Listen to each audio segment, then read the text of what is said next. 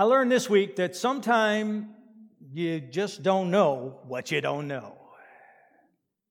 At the outset of our you know, social distancing, of the church dispersed but not disconnected, I described that that, that we were going to do a short series with a long name, and the long name was Understanding God's Redemptive Purposes During National Distress, which is really kind of cumbersome, actually, but it was just going to be a short series, so I wasn't too worried about you know, cleaning it up because, you know, we were going to be out of here already. I didn't know how long this was going to last. I also didn't know what was going to happen when I got to the point where we are tonight in this series. If you've been with us, you know we've kind of tried to title each individual message in, in a similar pattern. So we began with For Evil, for Good. And, and by the way, we've, we've, we've repeatedly said we're hitting these different time frames, and we've been ex- expanding out time frames. And we've covered a huge time frame by now in terms of where we've been in the scripture. But we began with For Evil, for Good. And then we went from bad to worse. And then we went from Arnon to the arrival. And then we went from arrival to crucifixion, from crucifixion to resurrection, from from resurrection to return, and today we're from Alpha to Omega. And I thought that this would be a nice, tidy end to this series. We'd put a bow on it, and we'd say, okay, now next week we'll all be back together again, right? There's no way this was going to take longer than that. And here we are still. We don't know when we're going to be able to be back together. Who knew the shutdown would continue this long? But who knew also, I sure didn't, that when we got to this particular message, which I had told the staff uh, earlier in the week or last week, I told them, I said, this will be the end of this series. It'll be the last one in this series. I had no idea that when I got to this message, my mind would start spinning. And it, it kind of feels to me like when you're trying to make your way through someplace on the internet and you go to this page, you go to this page, and you click on this page, and then that little thing at the top just keeps turning and turning and turning. That's what I feel like my mind was doing when I got here. It's like, man, my mind is spinning all over the place, and I'm not getting anywhere. Been building to get to this point because I feel like this message is so, uh, so important. Uh, but now that I'm here, I realize one day is not going to be enough to cover this. So I want you to know I didn't deceive you, I just didn't know. And so now I'm going to speak about this as a not so short series with a not so short name. It's still called Understanding God's Redemptive Purposes During National Distress.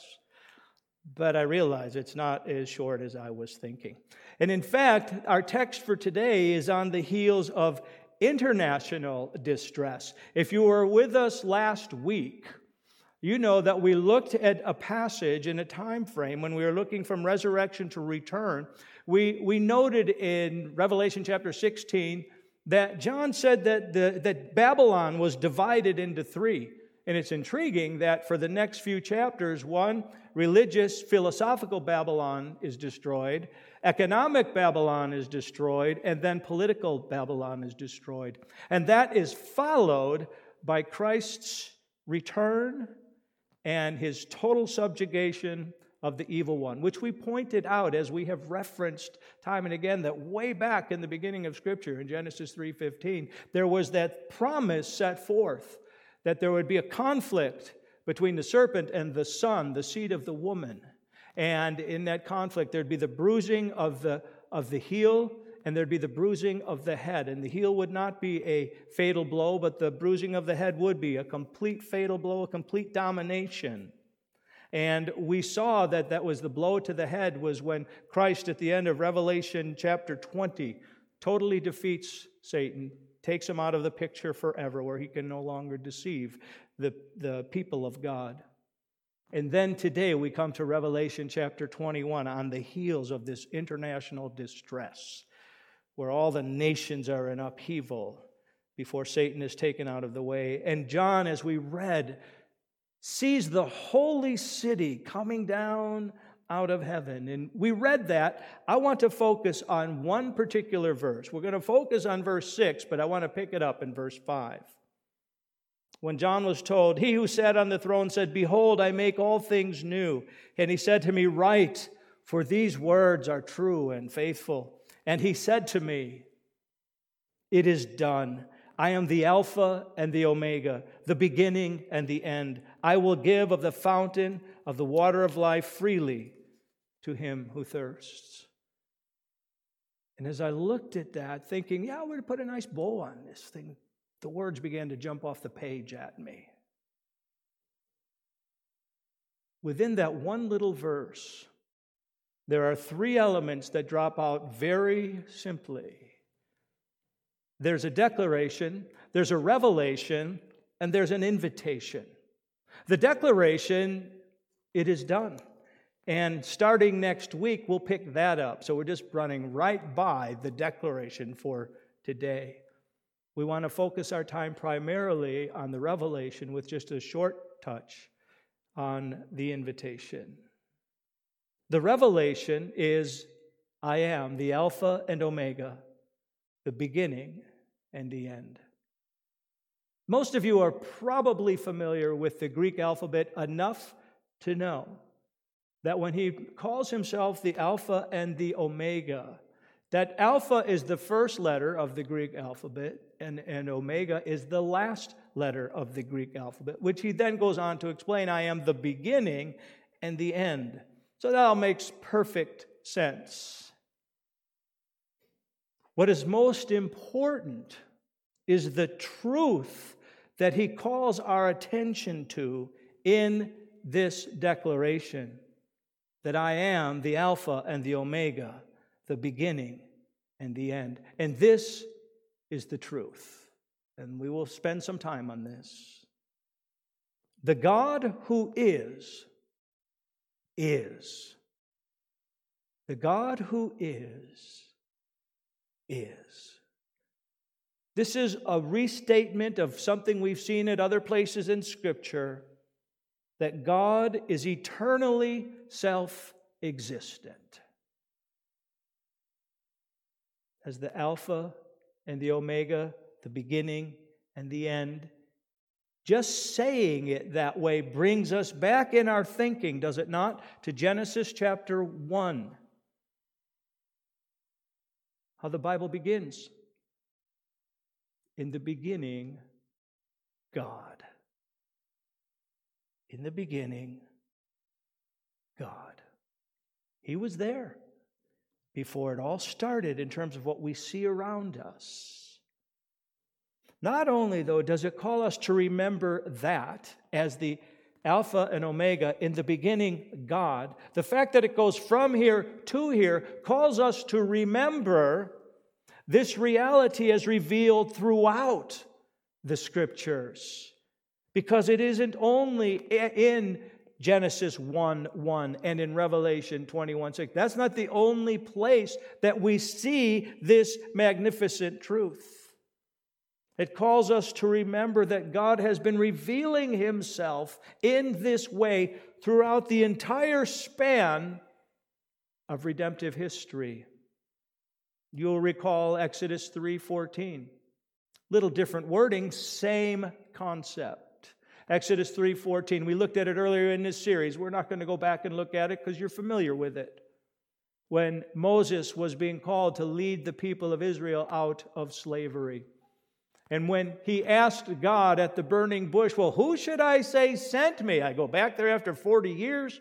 I haven't been on the scene. And they're going to say, well, who is this God that sent you and calls us to go out in the desert and worship him?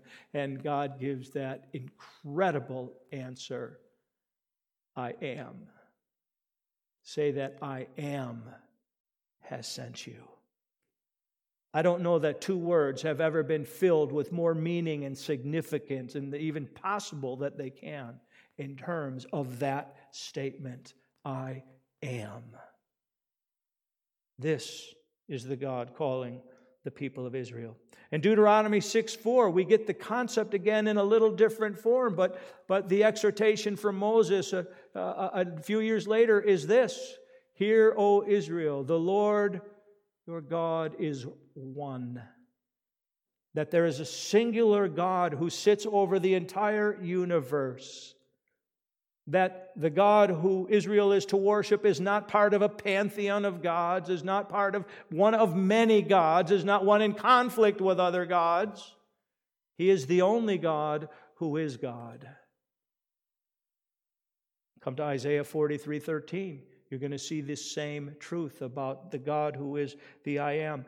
And then when we get to John chapter 8, verse 58, again we see this magnificent truth. And it is in the context of this truth presented this way that we also realize that the, that the one who is God, the eternal I am, there is a there is a, his being exists in three persons we're at least beginning to get a hint not beginning but seeing a hint of that in that it is jesus christ himself who when being questioned by the religious leaders they say well you know when did you come on the scene? Who do you think you are? They're rather irritated with him and he says before abraham was i am.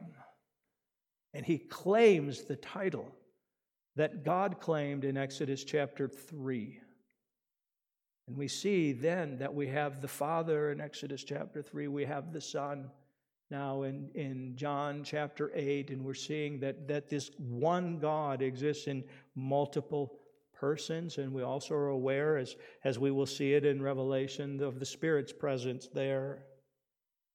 But this truth is present throughout the scriptures, from Alpha to Omega, and every step in between. And think about this, friends. Do you know how long it took to write the scriptures that we have? 15 centuries to fill out this revelation that we have, that we call our Bible. And over the course of 15 centuries, God was continually revealing himself as the one who is, and the only one who is, the one who is eternally self existent. So here's a thought to encourage us, friends. If it was true at the beginning, as the Alpha, or as in the beginning, God, if it was true there, and it's going to be true at the end as the Omega, and it's been true at every point of revelation along the way, I'm pretty sure it's true right now. That He is this one whom we worship the great I am, the eternal self existent one. Isn't it fascinating? Think with me for a minute on this. When we come to Revelation 21 and 22, we're coming to, if you will, some, some summary or summation type chapters. The only the last two chapters of the Bible. And they are going to put a bow on everything. They're going to tidy up everything that we have been that we've been studying throughout the entire Bible, if you read it from beginning to end. You get these two chapters at the end of redemptive history. They speak of the one who is the Omega, but it ties us back to the two beginning chapters of redemptive history in Genesis 1 and 2. Think about this now. And so, what does that mean? The first, the first statement we have about God after all all of this stuff about his being. The first thing he says coming into Revelation 21 about his being, he reminds us that he is the Alpha and the Omega, the beginning and the end, the great I am, who's been at work throughout all of redemptive history. Think about that, friends. His essential being is the link that ties one end of his written revelation, in the beginning, God, to the other end of his revelation. I am Alpha and Omega. And they are linked together on this one foundational truth that he is, I am, the eternal, self existed one. 1,500 years of inspired writing built upon that foundation. And there's no mission creep in there whatsoever. I just got to throw this in. You know how we as humans, when when we come up with a grand idea and we're working with it and we're building on it and we and it goes for a while, you know, 10, 15, 20, 50, whatever it is, but somewhere along the line we're so prone to mission creep. But we start moving in places that were not in originally intended. I mean, we see it in our government in this day and age. We have people trying to run for office telling us that we ought to become socialists. That is not who we are. And a lot of people wanting to buy into that. That's mission creep. Go back, read the Constitution. You'll say we're not built upon that. It's an important truth, friends, that God is the great I am, that He reveals that in this summary statement as the first thing He wants us to know about who He is. Because in that, in that revelation, we see, first of all, God's eternality that he existed before and will exist after this creation bears its time in its being. His eternality goes beyond what we see and perceive around us. The second thing that makes it so important is it reveals his transcendence, that he exists outside of this creation, he is above it, he is not part of it the God who is, Alpha and Omega, beginning and end, the great I am, is the necessary transcendent being by which all of creation exists. Everything holds together because of Him. We're contingent beings, we call it. I was speaking with my daughter earlier this week, and she's taken a particular course, and she said that part of the course they were asked to uh, identify, answer the question, uh, Who are you? Who are you? And she said, It's actually kind of a tricky question to try and answer. And she said, and You get to read other people's answers. And she said, Dad, some of the answers you could just tell they're coming from a modern college experience. But one girl in particular simply answered to the question, Who are you? answered, I am. And Danae said when she read that, she, she said to herself, uh, There's somebody who can answer that question that way, but it ain't you, sister. You are not, I am. because we are completely contingent upon the one who is. So, this necessary transcendent being by which all of creation exists and hold together is also the one to which all of creation attests.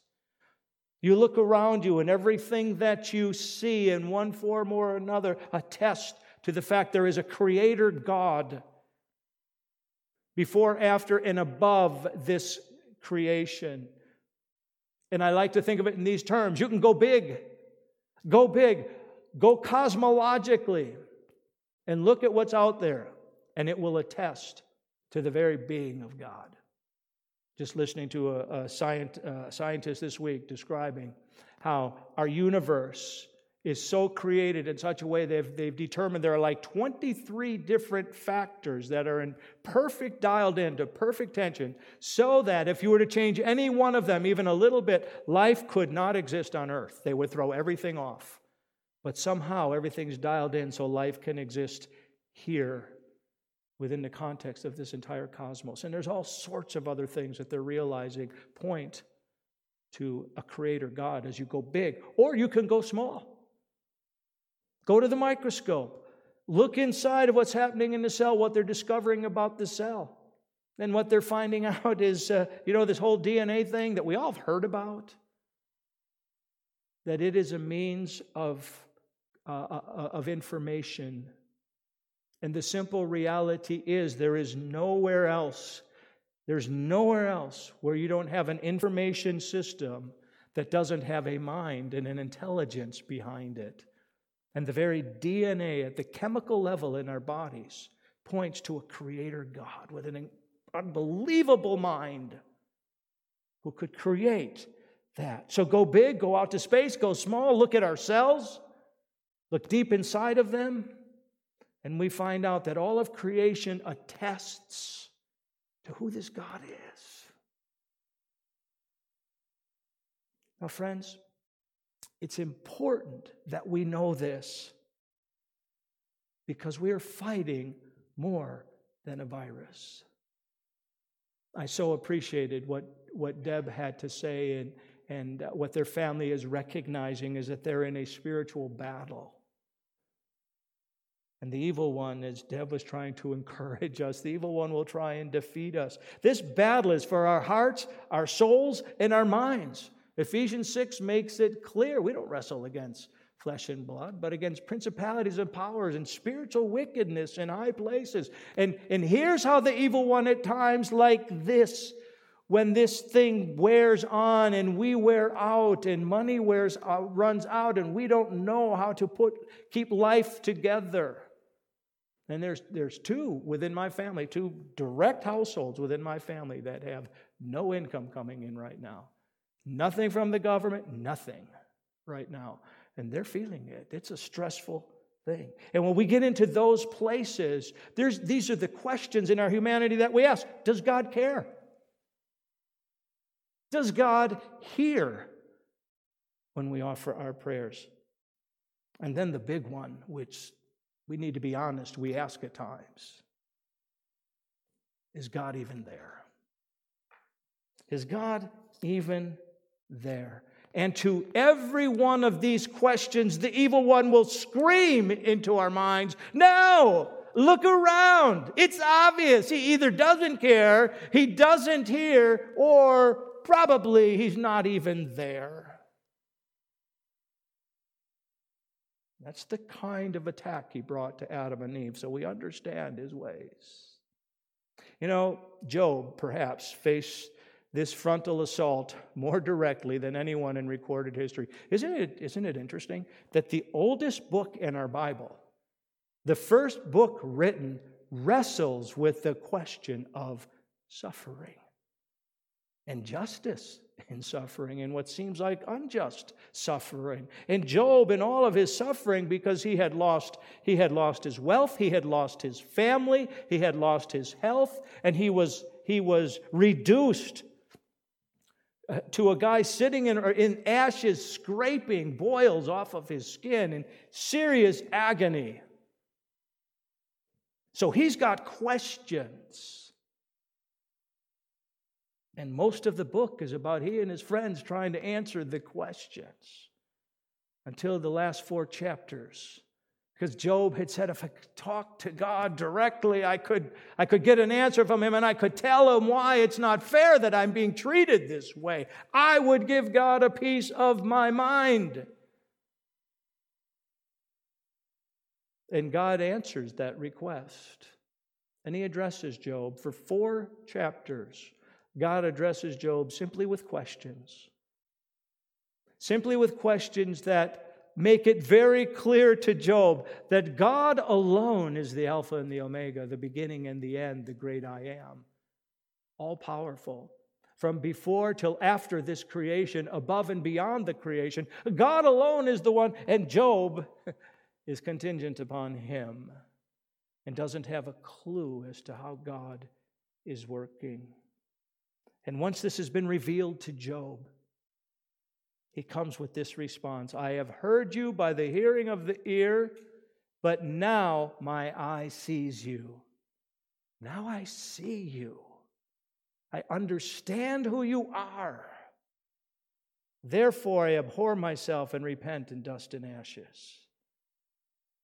When Job understand who understood who God is, he was satisfied and then able to endure his trial.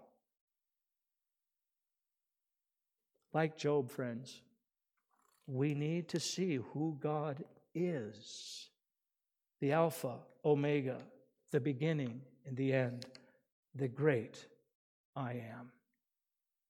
Because all reality and all truth have the, their very foundation of their existence in the God who is. Everything flows from that. Now, creation itself will reveal something of the incredible being of God, won't it? We understand this. Romans 1 tells us that his eternal power and Godhead are known through the creation, that there's something, if this is what we see, there has to be something greater than this that brought it into being. So that's understood by the creation. But you know, there are things the creation doesn't tell us, does it? It doesn't tell us everything. It doesn't tell us that this God is personal, that this Creator is loving, that He is merciful, that He is righteous, that He is holy. Only Scripture will reveal those things to us. And so that's going to require, friends, exposure to the Word of God. You will be able to see and to know God by His revealed Word. You're going to come to understand who He is. And that brings us to the third part of that verse. The third part of the verse is an invitation. The Lord says, I will give of the fountain of the water of life freely to him who thirsts. It's a call to the fact that there is, there is life giving presence that comes from God, and it is freely available. God delights to reveal life to us. In fact, as, as, uh, as Deb had pointed out, you know, the evil one comes to kill, steal, and destroy. But Jesus said, I came that they may have life and have it more abundantly. And God will give us a life giving understanding of Himself. He will give it freely from this fountain of the water of life. But there's one necessity to our approach, friends, one necessity. We have to acknowledge that we are in need. It says, I will give the water of life freely to him who thirsts. To him who recognizes that there's a parchment in his in his spirit. That, that he's dried out because he's tried. We've tried other things. We've looked otherwhere for answers, and, and they're, they're, they're lacking. They can't satisfy the questions that we have. If we come in self sufficiency, we may find precious little water coming from the fountain of life. You see, self sufficiency puts God on trial. We try and make him prove himself. Well, it's probably not going to happen that we're going to require God to prove himself. I, I say that because it, it struck me years ago as interesting that this, this book, the Bible, that we go to to understand who God is, and, and we're saying you need to know him through his word, it struck me one day as interesting that, you know what? There's no proof for the existence of God in the Bible. Don't go looking there for a proof of the existence of God, for an Aristotelian argument that says, well, God must, God must exist because A plus B equals C, and therefore God. You won't find it. No proof offered in, of, for God in the Bible. Uh, he just doesn't seem to feel it's necessary to communicate the reality of himself that way. But he definitely is revealing himself. And I think it's kind of like what I saw uh, briefly. There was a documentary that had been on for a short time in, in, our home about Siegfried and Roy. Is that who they were? The guys with the magicians in Vegas with the tigers and all of that, right? And I, I got to thinking, apparently their show was incredible. I'm willing to bet never once are those people sitting in Vegas watching this amazing show of magic and animals and seeing these two do everything they do. I'm willing to bet never once did anybody say, you know, I wonder if Siegfried and Roy really exist. Well, they knew they existed because they were watching the amazing things that they did. That's what God says to us Behold, the amazing things I have done. He doesn't owe us a proof of his existence. So we need to come to Him recognizing we're thirsty. We can't figure it out, we don't have the answers. But the one who is Alpha and Omega does. And if we are willing to come at the outset recognizing, ah, Lord, I need your help, we find that He is amazingly gracious and kind and willing to answer our needs if we will confess them. I want to encourage you that if you have no personal relationship with God and all of this doesn't seem to make sense, that the place where we, where we need to start is to come acknowledging the need that we need a Savior. This is the center of all that He has done in order to reveal Himself and to give us life. Call upon Jesus Christ. He alone can solve these riddles for you. Father, thank you for the joy of being here this evening. Thank you, Lord, that you are good and gracious and kind. Thank you that you are the Alpha, the Omega, the beginning and the end, the one who is greater beyond and above this creation, before and after this creation. You are outside of this creation, and therefore you're in control of this creation. And as we consider the stresses of what we're dealing with, being isolated for yet another week, another season, Lord, that we can trust you, that you are in control. I pray that you'll minister to those who recognize that they are thirsty, that they're parched from following a world system that has offered them no answers, Lord, and that they will call out to you, acknowledging their need, and that you will fill them with living water. I ask in Jesus' name. Amen.